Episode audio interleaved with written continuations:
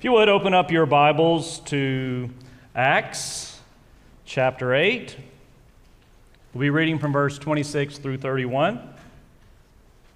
I'll be reading from the New Living Translation.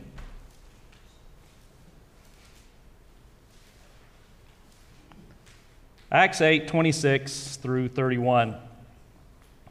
As for Philip, an angel of the Lord said to him, Go south down the desert road that runs from Jerusalem to Gaza. So he started out and he met the treasurer of Ethiopia, a eunuch of great authority under the Candace, the queen of Ethiopia. The eunuch had gone to Jerusalem to worship, and he was now returning. Seated in his carriage, he was reading aloud from the book of the prophet Isaiah. The Holy Spirit said to Philip, Go over and walk along beside the carriage. Philip ran over and heard the man reading from the prophet Isaiah. Philip asked, Do you understand what you were reading? The man replied, How can I unless someone instructs me? And he urged Philip to come up into the carriage and sit with him. The passage of scripture he had been reading was this He was led like a sheep to the slaughter and as a lamb is silent before the shearers, he did not open his mouth. He was humiliated and received no justice. Who can speak of his descendants? For his life was taken from the earth. The eunuch asked Philip, Tell me, was the prophet talking about himself or someone else? So, beginning with the same scripture, Philip told him the good news about Jesus. As they rode along, they came to some water, and the eunuch said, Look, there's some water. Why can't I be baptized? He ordered the carriage to stop, and they went down into the water, and Philip baptized him. When they came up out of the water, the Spirit of the Lord snatched Philip away. The eunuch never saw him again, but went on his way rejoicing. Meanwhile, Philip found himself farther north at the town of Azotus. He preached the good news there and in every town along the way until he came to Caesarea. The word of God for the people of God. Let us pray. May the words of my mouth and the meditations of all of our hearts, all of our souls, and all of our minds, may they be truly and utterly faithful to your word, O Lord our God, our rock, and our Redeemer.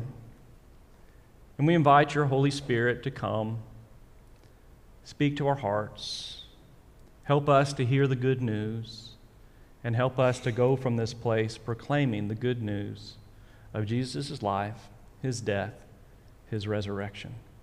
In Jesus' name we pray. Amen. I love it.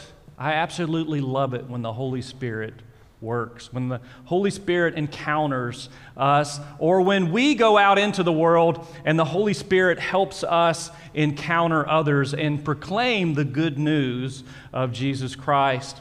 Uh, Philip uh, let's, let's uh, re- remember where we are in the story of Acts. We just had Stephen's uh, death. He had just been stoned to death uh, because he was proclaiming the good news. Uh, and from that point, the church began to be persecuted and started to spread across uh, the, the world. You remember when Jesus, right before he ascended into heaven, he told the disciples that you will be my witnesses in Jerusalem in uh, Judea and Samaria and throughout the ends of the earth. And this is the point where we begin going throughout Judea and Samaria. Uh, part of Jesus' call to be a witness to all these people. Uh, and, and Philip, we first met Philip. He was one of the seven men, just like Stephen, who were called to feed the widows. You remember the story that uh, the, the women, uh, the widows uh, that had moved into town, uh, the Greek speaking widows who weren't uh, from Jerusalem, had stayed there after Pentecost and they weren't being fed. They weren't being taken care of. And the church decided they needed to have someone there to help them uh, be taken care of. And they chose seven men. Stephen and Philip were, were two of those people. And, and, the scripture tells us that Philip began going uh, and, and teaching throughout. Philip, for example, went to the city of Samaria and told the people there about the Messiah. Crowds listened to him, this is verse 6, intently to Philip because they were eager to hear his message and see the miraculous signs that he did. Many evil spirits were cast out screaming as they left their victims, and many who had been paralyzed or lamed were healed. So there was great joy in the city. Uh, and if you remember, Samaria was a place that uh, the Jewish people didn't really want to go to. And if you don't know the story there, uh, when the northern kingdom was uh, taken uh, over, uh, you remember Israel was split into the northern kingdom and the southern kingdom. and when the northern kingdom was taken over, they took most of the population away and they put in foreigners there. So the southern kingdom felt like they were the true worshipers. And then when Babylon came and, and uh, overtook the southern kingdom and took all of the people back to, to Babylon, uh, there were still people that were left, just a few. Uh, and the northern kingdom in Samaria, the people started to uh, intermarry with foreigners. Uh, some, some, uh, and, and when the Jewish people came back from Babylon, they felt like the Samaritans weren't worthy of worship. They weren't uh, worshiping the way that they should. They weren't really, uh, sh- and they weren't allowed to come into uh, Jerusalem and worship. Uh, and, and the, the Jewish people wouldn't even go into Samaria. Uh, they would go all the way around it. Uh, that was how prejudiced they were against the, these people. and so, and you remember Jesus went into Samaria. You remember that uh, as well. And so here, Philip, Philip not only uh, was feeding people, he went to feed them with the good news of Jesus Christ wherever he went, and miraculous things started going on. People were healed, uh, evil spirits were cast out, the lame were beginning to walk, and everybody uh, was amazed at what was going on. Uh, and then uh, it says here in 26 As for Philip, an angel of the Lord said to him, Go south down the desert road that runs from Jerusalem to Gaza. This road uh, would have been probably one of the most busiest areas of traffic from people going all over the world. All the roads kind of led into this one area. And so people would be coming from all over, going to this road, and then spreading off throughout all the areas of the world. And an angel told Philip, Go down there. Now, if an angel told y'all to do something, would you do it? Would you? I would hope so. I would hope that if an angel came and told you to do something, that you would do it. So Philip walks down there about 60 miles uh, down to where the angel told him to go. And as he's going, uh, the Holy Spirit speaks to him and says, Hey, you see that chariot over there?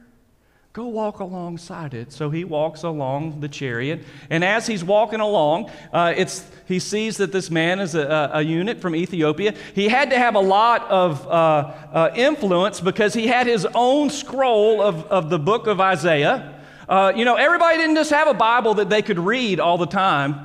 Uh, and, and most people didn't have this in their possession at all unless they were very rich. You know, you're very lucky, so everybody should hold up their Bible right now and say, I'm very lucky. Oh, you didn't bring it. Okay, some people did. Um, so, uh, you, you, know, uh, we have an incredible opportunity, an incredible opportunity to be in the Word all the time because it's so available to us. Why wouldn't we always be reading the Scripture? If we're not reading the scripture, we're not being fed. If we're not allowing that scripture to fill us and change us and transform us, then we're not being who God is calling us to be. So he's reading from this, this, this uh, scroll from the prophet Isaiah, uh, and, and Philip was prompted by the Holy Spirit. So, do you understand what you're reading? The man says, No, I don't. I, I don't understand what I'm reading. He says, he goes where this man is, he meets him where this man is, and teaches them who Jesus is and who he can be in Jesus Christ. Well, this man, this man was also one of those people that were an outsider in the church. Uh, they, he wouldn't have been allowed to worship fully uh, because uh, he, he, he was a eunuch, because he was a foreigner. He wouldn't have been allowed to go into the, the inner sanctuary there, uh, but he came to worship. He came, and Philip met him where he was and invited him in to a relationship with Jesus Christ. He, he allowed him into this place that he would have felt like he wouldn't have belonged. And he was welcomed fully in. And as they rode along, they came to some water, and the eunuch said, Look, there's some water. Why can't I be baptized? And Philip agreed. He ordered the carriage to stop, and they went down into the water, and, the Philip, and Philip baptized him. When they came up out of the water, the Spirit of the Lord snatched Philip away. Did you catch that? Did you catch what happened there? After they came up out of the water, he baptized Philip. Philip was no longer there. How many of y'all want to be that kind of evangelist? There's some people up here saying, Yeah, I want that would freak me out. Would it freak you out if that? And I've actually heard of an evangelist that that happened to in our day and age. Uh, he was preaching in um, Jerusalem, in uh, one of the uh, Orthodox areas of town, telling them about the good news of Jesus Christ. And guess what? You're not supposed to do that there. But God told him to go. And he went. And the people started to come out when they heard who he was talking about, and they started picking up rocks. This, this was about 40 years ago. They started to pick up rocks and encircle him, and he closed his eyes and was ready to go to heaven because he knew that was it. And as he waited, and he waited. The sounds of jeering and yelling and screaming changed to just normal sounds. And he opened his eyes, and he was a 100 miles away from where he was. The Holy Spirit still does miraculous things, and it might just be a nudge to say, hey, pick up the phone and call so and so. Oh, I haven't talked to them in a while. I'll get to it. I'll call them tomorrow. I'll call them the next day. When the Holy Spirit nudges folks, call, go by, see, be willing to be used in a miraculous way and wait and see what God was do, would do. Uh, there was one day that I was uh, walking, there, there, was a huge event going on in the church, uh, and uh, I walked down to the, this was when I was here before. Uh, and I was walking down the hallway to go out. The, there was a band playing out there. It was youth gathering. People from the city were all, all here. We had church uh, youth from all over that were here. And we had one of our youth was sitting in the library. You, you know, the, do y'all know that we have a church library? A lot of good books in there. Uh, and that youth was sitting in the library and, and they were reading a book. And I came by and I looked, and in that book there was only one word. There was only one word in that book that I saw. Now, there were all other words. This word jumped out of the page. It was huge. And, and, and I said, Well, and I thought to myself, that must be what they're dealing with right now. Sure enough, two days later, they called and said, Hey, I want to talk to you. Came by. I already knew why they were going to come talk. Why? Because the Holy Spirit showed me what was going on. Other times, people will accidentally call me on their cell phone. Y'all be careful if you have my number in your cell phone, or Sione's. Because I get phone calls all the time from you, and you don't know it. Yeah. And guess what? You talk freely because that phone is in your pocket or in your purse. And, and, you don't know what's going on. There might be a fight going on. There might be something going on. God shows me what's happening in your life. That's the Holy Spirit. Do I think that's an accident? No. Do I thank God for those moments? Yes. The Holy Spirit still brings encounters for us to help people to grow in their relationship with Him. All we have to be willing to do is to be like Philip and to go and to listen and to do. We don't have to know what to say. We don't have to know what to do because the Holy Spirit will guide us and direct us and help us to help those people in whatever it is they need. Even if it's just sitting there, holding their hand, weeping uncontrollably with them.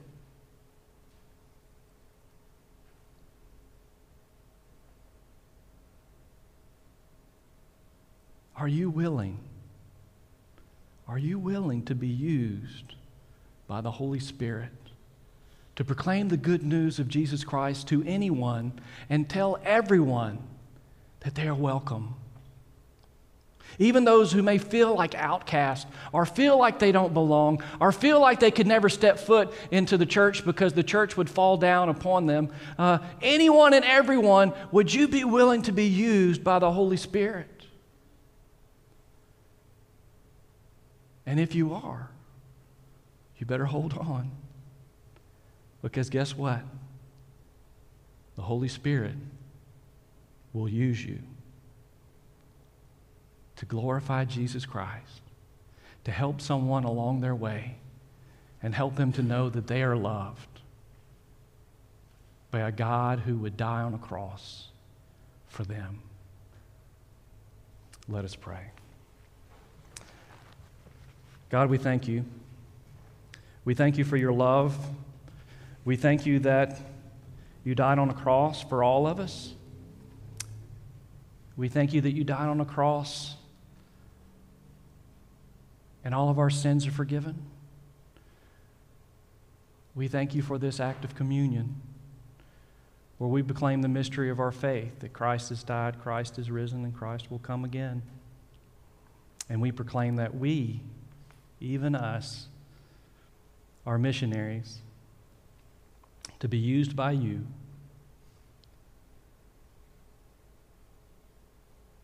to tell others of the good news.